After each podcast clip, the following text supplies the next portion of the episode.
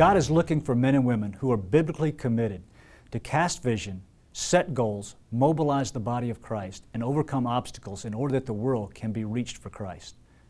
This is the third value that the International Leadership Institute discovered is consistent among the very best Christian leaders on planet Earth. Let me unpack this core value for you. God is looking for men and women who are biblically committed. What is the biblical commitment that we define that underpins every Christian leaders? It can be illustrated by an equilateral triangle with three equal sides.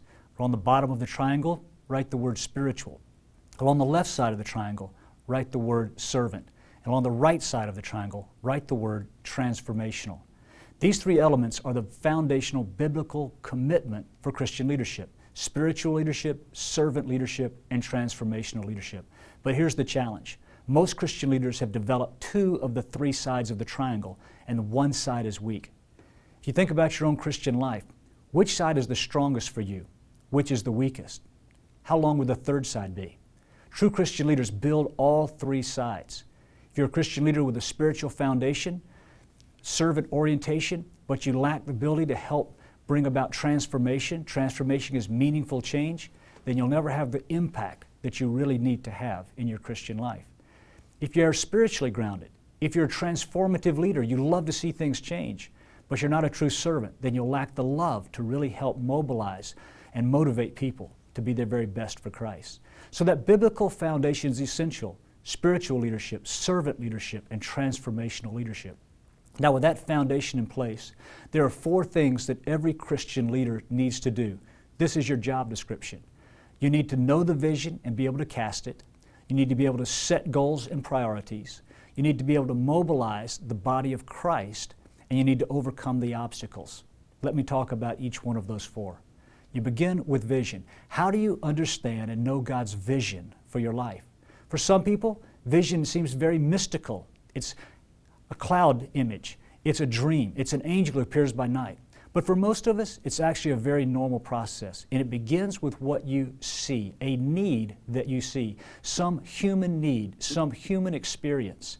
And when you see that need, God begins a process by the power of the Holy Spirit to take that need and just build it within, uh, takes, God begins a process in your life. It's like a seed going down in your heart.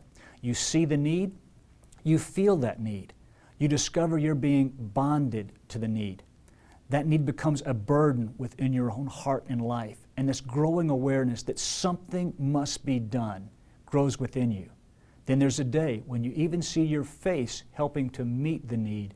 And the last step in that process, and where God's birthing vision in the life of a Christian, is when they begin to take action. So you need to know the vision, and you need to be able to cast the vision.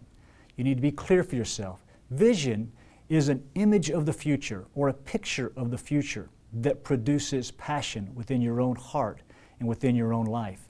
It's that picture of the future that the Holy Spirit uses to reach out and helps you to bring the kingdom of God on earth. Whenever you pray the Lord's Prayer, Thy kingdom come, Thy will be done on earth as it is in heaven, this is a visionary leadership prayer. It's as though you're looking into heaven and you're seeing the way the world should be. You look on earth and you see its reality in all of its brokenness. You look into earth, you see the reality, you look into heaven, and then you say, Thy kingdom come, thy will be done on earth as it is in heaven. It's seeing the way things should be. And God is looking for men and women who are able to see the way God wants the world to be and paint that picture and then begin guiding people into that future reality. So, leaders know the vision. The second thing that Christian leaders do is they set the goals, they set the priorities.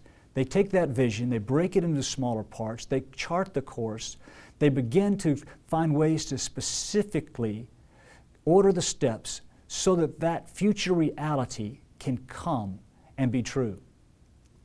Setting goals is an art and it's also a discipline. Setting goals involves getting out pen and paper. Setting goals requires establishing priorities.